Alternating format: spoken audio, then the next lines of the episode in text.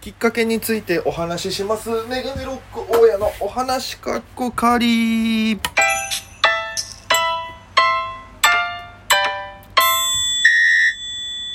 ぽいぽい、メガネロックへです。よろしくお願いします。この番組は、えー僕がですね、毎日おしゃべりを配信する番組となっております。アプリでお聞きの方は番組をクリップ、そしてニコちゃんハートネギもよろしくお願いします。そして、引き続き、メッセージも、おお便りもお待ちしてますので、ぜひぜひ、えー何でも構いませんので、えー送っていただけると非常に、非常に助かりますのでね。毎日配信だとね、だんだん何喋ろうってなってきちゃうんで、あの、本当にメッセージ一件でもあるだけでもありがたいんでね、よろしくお願いいたします。こんだけ喋ったら、さすがに送っていただけるんじゃないかなと、皆様を信じております。よろしくお願いいたします。ということで、えー、まあね、今日きっかけについてお話ししようと思うんですけども、何のきっかけまあいろんなきっかけね、えー人生においてあると思いますが、僕が、えーその沖縄の事務所、FEC というところにもともと7年、えー半ぐらいいたんですけども、そこに、えー入るきっかけうーんとなった話、多分まだしてなかったと思うんで、えーまあ、多分ざっくりとは言ってるんですけど、詳しくどんな感じで入ったかっていうのをね、ちょっとお話ししようかなと思うんですけども、まあもともと高校1年生の時ですか、16の時にハイスクール漫才の沖縄予選がありましてね、吉本が主催する高校生の大会。だからもう今から、えー約10年前ですか、もう、もう10年か。早いっすね。10年前に、えーまあ、予選出まして、ちょうどこんな時期でしたよ。8月夏の時期でした。で、えーまあ、漫才しまして、友達と。で、もうこのね、やりたてのやつの、あの、痛い発想、痛い発想というか、まあみんなそうだと思うんですけども、もう俺が一番面白いんだと。ね。俺らが一番取るんだと。最強なんだと思い込んで出まして。で、見事、まあトップバッターだったんですけども、えー滑りまして。でやっぱ受けるの難しいじゃないですか。でももうそんなこと関係なしにもう人前に立った俺は面白いんだぐらいなスタンスでねやっちゃったもんですから。でその後何て言うんですかね。えー結果発表か。になった時に、えー残念ながら賞には絡めずね、まあ当たり前なんですけど、今思えば、えー一緒に出てたセカンドっていう女コンビが、女性コンビがね、えー地区優勝を果たしまして、そのまま決勝行って、えールミネで、えーネタやってて、で、優勝、えー準優勝して、って流れだったんですよ。で、マジかと。で、それテレビで見せて、で、俺はこいつらに負けたんかって、ものすごく悔しくなりまして。で、なんかど、どうにかね、修行の場を探さなきゃっていうのでいろいろ探してまして。で、当時はツイッターとか、フェイスブックもそんなに普及してない時代でして、何が一番普及してたかっていうと、覚えてますかね？グリーモバゲー。えー、もうガラケーの、お功績をを作ったと言っても過言じゃない、えーグリーモバゲーが全盛の時代でして、だからもうあの時なんて僕高校生でしたけど、グリーでその、同じ学校の人探すとか、モバゲーで同じ学校の人探すっていうのはやってましたからね。クラスのみんなで友達になってとか、なんかグループとかあったじゃないですか、怪盗ロワイヤルとか。ああいうのとかずっとやりまくってましたから。で、やっぱそこで探すんですよね。今だったらツイッターで検索とかだと思うんですけども、その時はグリーで検索しまして、そうするとですね、えー紹介文、プロフィールみたいなとこでヒットするのが、えーまあ、ツイッターと同じようにね、検索したらヒットしたんですよ。おわ沖縄お笑いみたいな形で、やったらたまたま出てきたのが、えー当時の事務所の、まあ、今も所属してるんですけど、パーラナイサーラナイっていうね、えーコンビがいるんですけども、パーラナイサーラナイのボケのアキラさんがですね、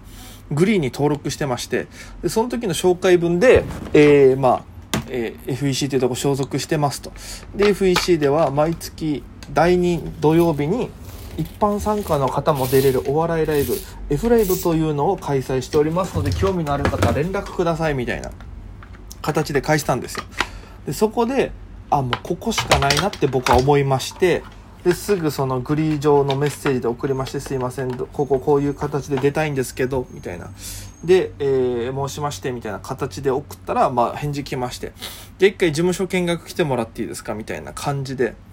で、えーまあ学校から近かったんでね、放課後、えー FEC の事務所に行きまして、夕方、多分4時5時ぐらいだったと思うんですけども、まあ、あの、朝と牧師の方にあるね、牧師駅のすぐそばにあるドンテっていう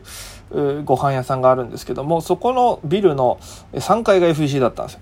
で、ドンテの前まで来たら連絡くださいね、みたいな感じで言われて、で、前まで来て一回連絡を送って、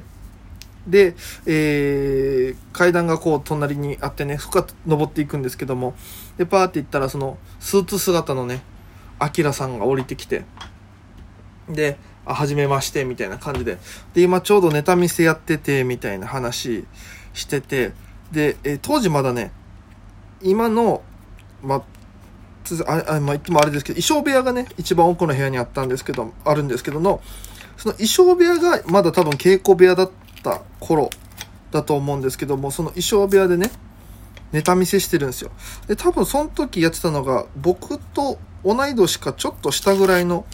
高校生のトリオだったと思う。なんかミルクみたいな名前だったと思うんですけども、なんかネタ見せしてて、で、それを、えー、ハンサムの中田さんがダメ出しというか、まあ、アドバイスしてるみたいな状況でして、正直だからもう、テレビでて、テレビでこう見てた人たちがそばにいるわけですよ。で、実際にこう、その人たちの本職の現場というか、裏側をね、初めて見て、こんな感じなんだと思いながら、でも内心すっげえ俺ビビりだから、怖がりながら見てて。で、多分ネタ見せ自体はそのコンビだけだったのかな？で、えー、終わって挨拶させていただいて、で、流れの説明を受けて、で、こうこうこうだよ、みたいな。で、こんな流れでやるからね、みたいな感じで分かりました。つって、えー、そのまま、事務所後にしまして、で、そこで、えっ、と、多分最初の F ライブ出るって言ってたのが、えー、相方が急に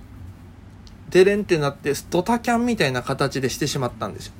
でも僕だけ一応もうピンネタもないし出れないから、すいません、見学させてくださいっつって、見て、で、多分、また終わりでちょっと挨拶させてもらって、で、そっから、えー、まあ、ライブ出させていただいたりとか、まあ、そこからまた F ライブっていうのには、出させていただくようになってっていう形で、えー、僕の、こう、本格的な芸人を続けるというか芸人人生が始まっていくっていう。だからあの時もしグリーで検索してなかったら僕は多分お笑いをやってない、まあやってるとは思うんですけども多分 FEC には入ってなかったと思いますよ。で、本当は、えー、オリジンっていうね、もう一個の事務所も見学とかは行ったりしたんですけども、うん、やっぱ FEC はその一般参加の受け入れがあったんで、それが結構大きかったっすね。うん、でもあそこからもう10年ってなると、早いなって感じですよね。だから、えー、で、16の時で、17に事務所入ってるんで、17歳の時に入ってるんで、えー、なんていうかな、もう、10年になるんですよね、来年で。早いもので。いやー、なんかしようかなと思ってるんですけど、これ難しいのがね、やっぱ東京来てやってるから、芸歴は0年目っていう形でね、やってい、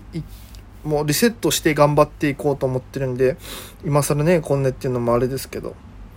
もう一応、ちゃんとした歴で言うと、来月、来年が10年目になるんでね、本当はちょっと何かしら、えー、またやりたいんですけど、これもね、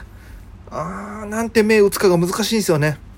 芸歴10周年記念ライブみたいな感じで打つのか、それとも普通にやるのかっていう。